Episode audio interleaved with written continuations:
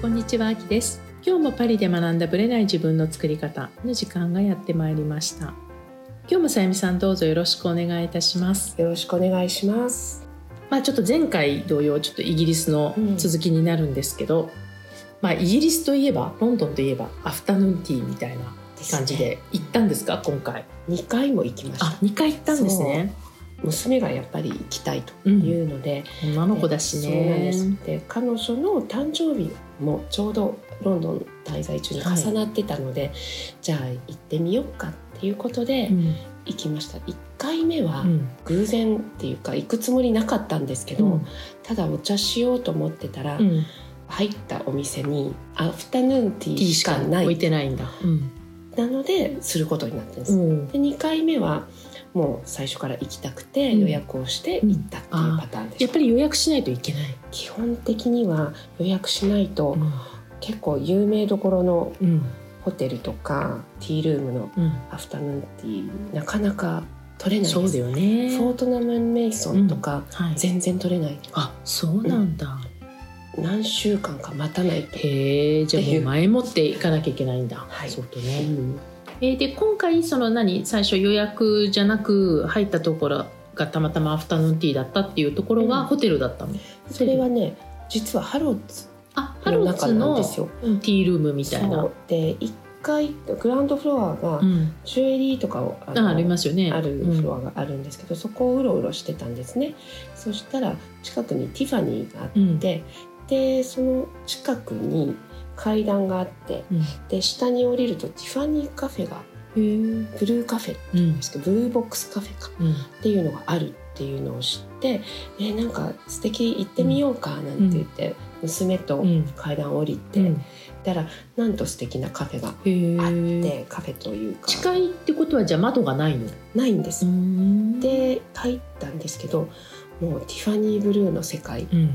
もうあんな感じなのねデコレーションが。そうなんですで次女が私の次女があのブルーが大好きで、あ、そうなんだ。うん、もうなんか魅了されてしまって、うんママ入ろうなんていう感じで、でレセプションの方にうん。聞くと「アフタヌーンティーしかないですけど、うんうん大丈夫ですか?」って午後言行ったの？それは。午後うん。何時ぐらいかな？3時ぐらい、うんで「アフタヌーンティーしかないけどエミちゃん大丈夫?」うんって聞いて「うん。あ大丈夫」っていうので入ってみたんですよ、そしたら荷物とかも全部預かってくれて、まあ、素晴らしいうん。こう接客うん。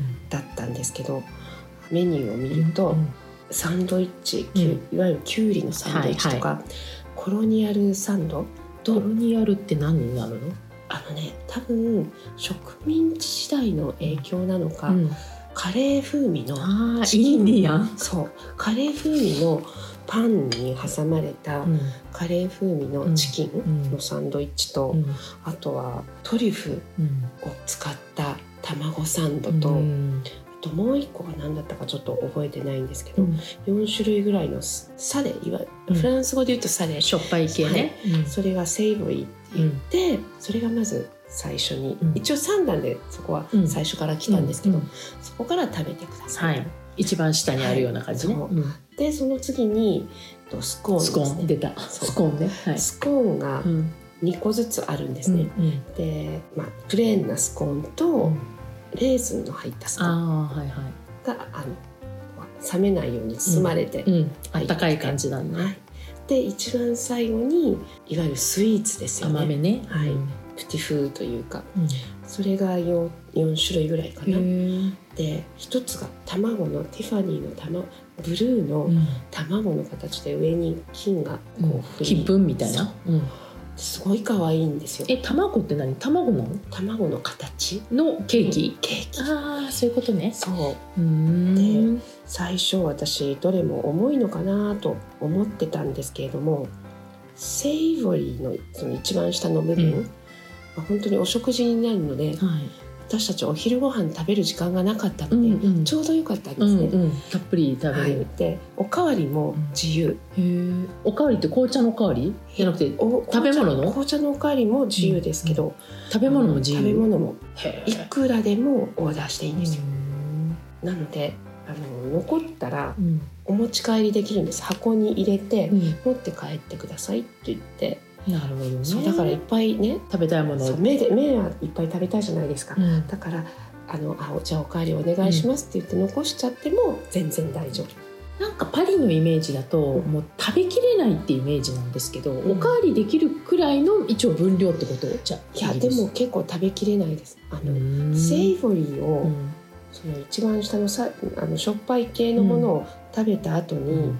スコーンに行ってしまうと、無理だよね。スコーンがお腹にたまるんですそうそうそう。炭水化物のね。私はもう丸々スキップして、うん。スイーツに行ったもうスイーツに行って。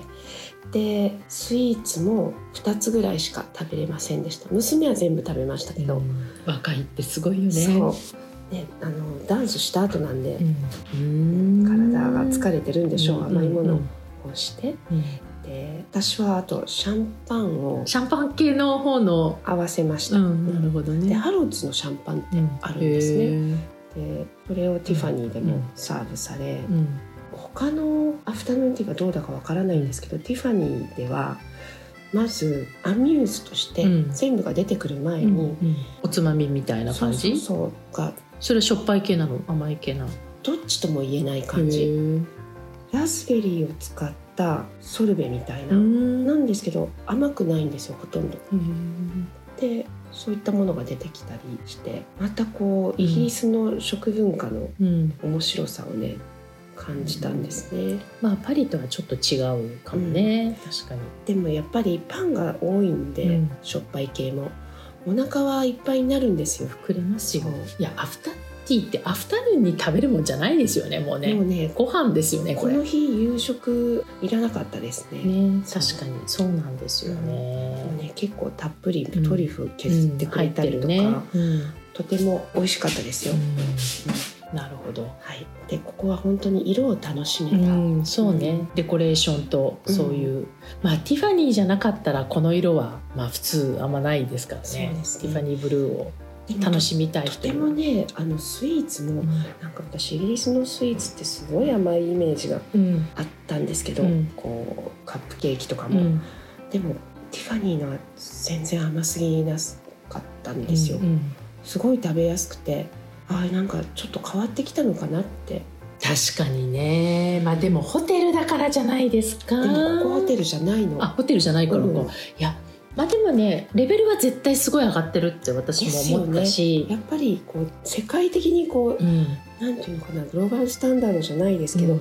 甘甘すぎるスイーツはもう誰も欲しない、っていう感じですよね、だからやっぱり、うん、なんかこうまた繊細さっていう感じでは、うん。フランスとは違うような気はするんですけど、うんうん。うんなんかこう昔はあんまりデザート行かなくてもいいって思ってたんですけど、うん今はイギリスのスイーツもありっていう感じの雰囲気かな私とは思いました。ティファニーのスイーツはまるでフランスにいるかのような、うんうん繊細さを感じてびっくりしましたね。ね、ということでじゃあスイーツもスコーンもはい楽しんだってクロテッドクリームもやっぱあったってことね。ありました。いね1個だけ食べてみたんですけど、うん1個の半分も食べれず、うん。全部持ち帰りにスコーンをしました。なりましたよね、うん。そうなんですよね。まあぜひイギリスでもせっかくなのでアフタヌーンティーは試してみたいなと。うん。はい。あの日本人女性だととっても好きな方が多いんじゃないでしょうか。ん。イギリス行ったら行く人多いんじゃないですかね、うんと思いました。はい、はい。それでは本編スタートです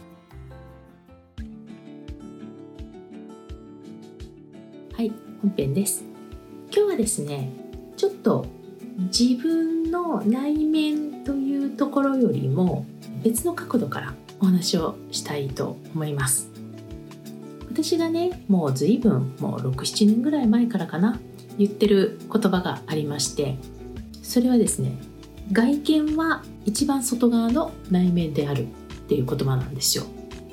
まあ、これはね私だけじゃなくて他の方も言ってらっしゃる方いらいるんじゃないかなと思うんですけども、私たちはどうしても体と心が、まあ、いわゆるセットになっているというふうに捉えている方もいるんですがどうしても別々に考えてしまうところあるんじゃないかなと思います。体は体心は心っていう感じで分けて考えていると思うんですがやはりですね外見っていうのは内面が外に溢れ出ているような形なんじゃないかなと思うんですね。なので私は外見が良くなくても内面で勝負する。で昔私のね昭和の頃はそういうふうに言っていたことがありました。林真理子さんも言ってたと思うんですけど、まあ、エッセイなのか「あんあん」の連載だったかちょっと覚えてないんですけども昔はブスは性格がいい。美人は性格が悪い。みたいな言い方をされてた時代があったんですけども平成ぐらいになってから美人ほど性格がいい。ブスは性格が悪い。に変わってきていると言っていました。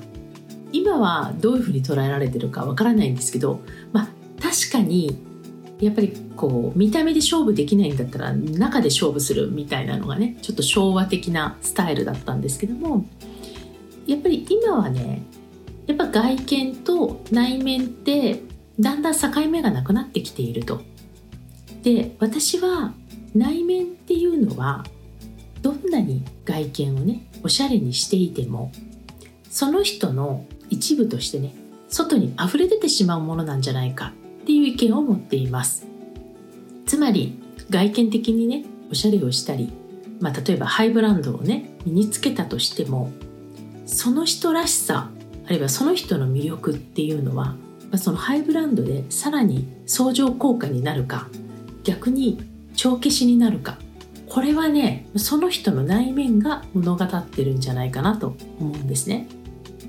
でもちろん似合う似合わないとかね、まあ、そこに伴うテクニカルなもの例えばパーソナルカラーとか骨格診断とかね、まあ、そういうもので自分の似合うを見つけていくっていうのは大事だと思うんですけども私は個人的にはねこの間ね、まあ、あるスタイリストさんのという方とねお話をさせていただいて質問されたんですよ。あきさんはそのパーソナルカラーとかそういうのを気にするタイプですかと。あるいはむしろそういうのは気にせず好きを追求するタイプですかと。いうふうに言ったんですね。で私が答えたのは私はベースとして知識として持っておきますと。自分のパーソナルカラーも知ってるし骨格も知ってますと。でそれに似合う色とかね服装とかも知ってます。でもだからといってそれにしなきゃということは全く考えないと。いうことなんですね。自分のポリシーに合わせて自分の、まあ、そのパーソナルツールを使いこなしでも万が一これはパーソナルカラーと違うんだよと言われても好きだったらマインドできるっていうふうに言ったんですね。で私はマインドで着れると思います。なぜかというと外見は一番外側の内面だから。でこれはねやっぱりどういう着替えこれマインドなんですけど着替えで服を着るかって出ちゃうんですよ。やっぱりどんなに例えばねかっこいいハイブランドを着ても自信なさげで私には似合うかな身分そうかなみたいな感じで着たらそれはあからさまに出ちゃうっていうことなんですよね。あるいはやはり T シャツとデニムだけなのにめちゃめちゃかっこいい場合もあるじゃないですか。でモデルさんはそのプロだと思うんですよね。自分の容姿をもう服に合わせて素敵に見せなきゃいけないからこれ私のパーソナルカラーと違いますとか骨格と違うんですとかって言ってられないのでいかにハンディがあってもそれを魅力的に見せるかってこれはまあプロの意識と、まあ、マインドが結構大きいと思うんですよね。もちろん見せ方とかねスタイルとか写真の撮られ方ポージングとか出てくるとは思うんですけどもやはりこれを魅力的に見せるっていうマインドのモデルとただ自分が着ようっていうマインドでは全く違って映るんじゃないかなと思うんですね。でやはり昔はね本当にさっきも言ったようにどんなにねあの外見がいまいちでも内面で勝負するわよっていうふうに言ってた時代が今はそれは言い訳に過ぎないんだという風な価値観になってきてるんじゃないかなと思います。で美のね形もねたくさんあるので人によって自分の、ま、個性とかねそういうのを生かした美を追求すればいいと思うんですよ。誰も彼もが可愛い系でいけるはずないんですね。私は可愛い系でいこうと思ったことがまあ一度もないタイプなんですけども可愛いを求めない美しさを追求してきたつもりです。でもこれは自分の好みと自分の個性それから性格、まあ、全部合わせたものなんですよね。価値観も含めて。なのでやっぱり自分のことを知るっていうのは、まあ、内面だけではなくて外見も大事になってきます。で私自身はその内面は出ちゃうのでどんなに隠そうと思っても今はもう隠せない時代になってきてると思います。それはなぜかというとやっぱ SNS で、まあ、自撮りも増えたし写真を撮られる当たり前に撮られるっていうことがまあまあ多くなってるじゃないですか。そしてオンラインでね、まあ、コロナの時をタイミングにオンラインが増えてまあリアルで会わなくてもオンライン上で顔を合わせるっていうことが増えてるじゃないですか。でやっぱり一瞬のタイミングで私たちはジャッジするんですよ。この人どんな印象かなって。でその目がみんな、まあ、SNS とかねこういうオンラインでの接する頻度が増えたことによってみんな目が肥えてきてるんですね。恐ろしいでただ見た目の美だけ例えばシワをなくすとかねシミをなくすとかそういうことではなくてそのシワも含めて魅力的に自分が見せられるかってトータルに考えてる人とパーツにこだわる人ではこの先どんどん視点がね離れていくというかまあ分かれていくんじゃないかなと思うんですよね。なのであなたの美しさっていうのはまさにどこを見て美しさと捉えるのかっていうところをね徹底的に考えてみた方がいいかなと思います。でまさにね美っていうのは本当にまあ見た目だけじゃなくて内面もセットで一日にしてならずなんじゃないかなと思います。でじゃあ美に関してね、まあ、これ外見の話ですよ今日は完全に、まあ、マインドも含めた外見ってことなんですけども結局この一日にしてならずっていうところを考えていくのであれば結果的にはですよやっぱり習慣化なんですね。結果的にマインドと一緒なんですけど習慣化で決まるんですよ。でそれはね例えば髪の毛をどうする肌のケアをどうする、まあ、そういったこともそうだし内面的な内面っていうのは体の中ですね。例えば食事をどうするとかね。例えば栄養分をどうやって取るとか、まあ、場合によってはサプリを取るとかなんかそういった視点になってくるんじゃないかなと思います。であなたのありたい姿と自分の習慣化で関連があるかチェックしてみたことあるでしょうか？あこれ買いたいなこれはやった方がいいんじゃないかなとかっていうのは考えたことあると思うんですけどこれを全部リスト化したことありますか？私ねたまたま、まあ、ちょっとね週末 w i f i が使えない環境にいてデジタルデトックスをやっていたわけですよ。ある意味ね。まあ本をいっぱい読んでて、まあ、ノートをいっぱい書いてたって感じなんですけど自分の美に関してまあこれは美だけじゃないんですけど、まあ、生き方の美っていう意味でね外見だけじゃないんだけども変えたい習慣これ変わったら全然違ってくるんじゃないかな絶対自分にプラスになるんじゃないか理想の自分になれるんじゃないかって思える変えたい習慣を全部書き出してみたんですね。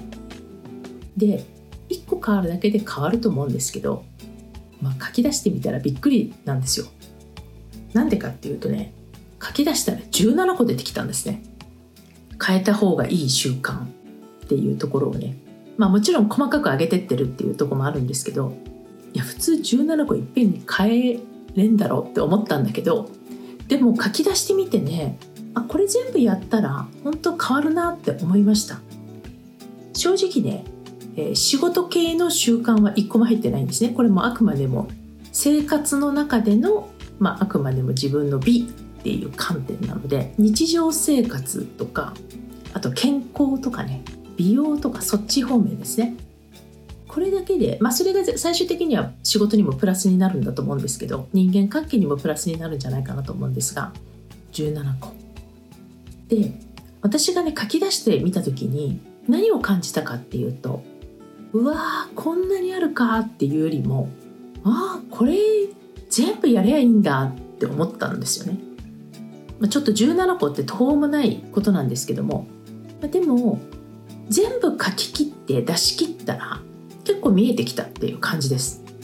まあ本当に例えば実例でね例えばどういうことかっていうともともと私はまあまあ早起きなんですけど、まあ、6時から6時半ぐらいに起きてるんですがそれをもっと前倒しにすると。早起き5時とかね。あと起きてすぐ SNS とかメールを見ない。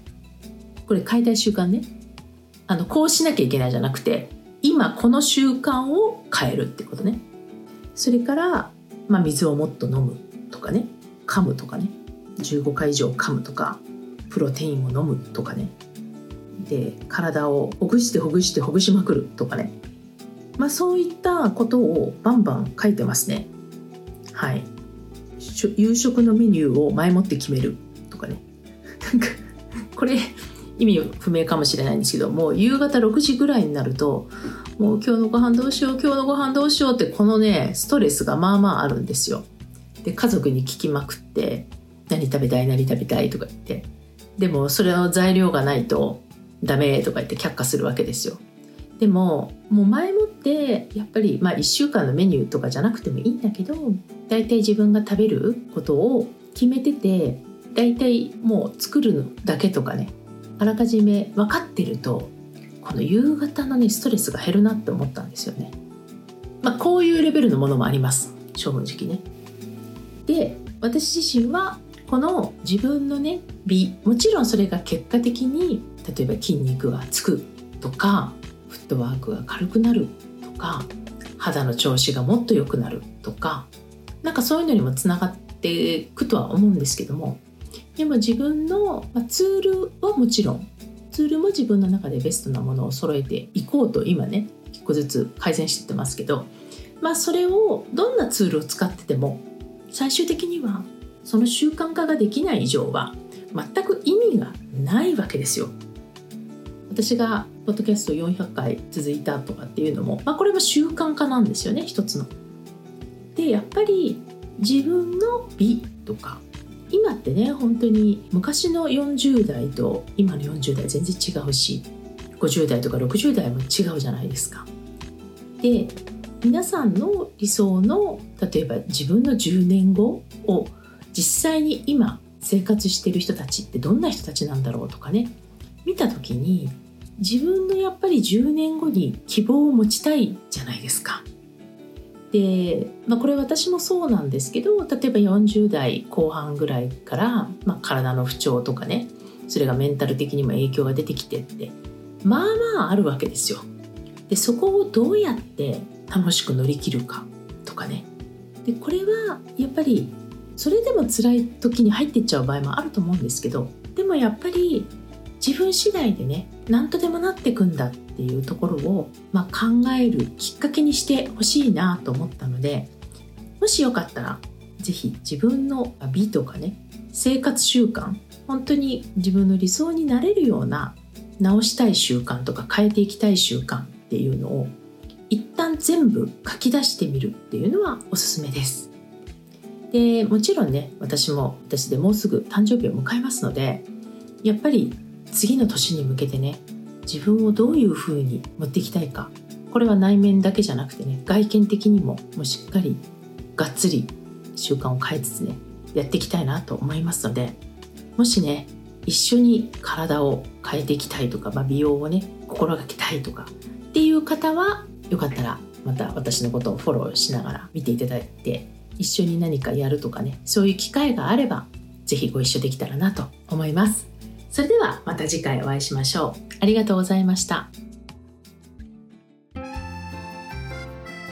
いつも聞いてくださり本当にありがとうございます。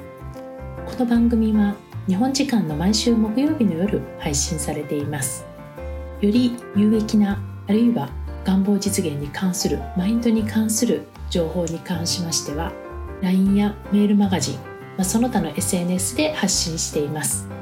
概要欄のノート術の教科書のプレゼント。こちらを登録していただくとメールマガジンそして LINE の方にお知らせが届きます。こちらの方からぜひご登録の方よろしくお願いいたします。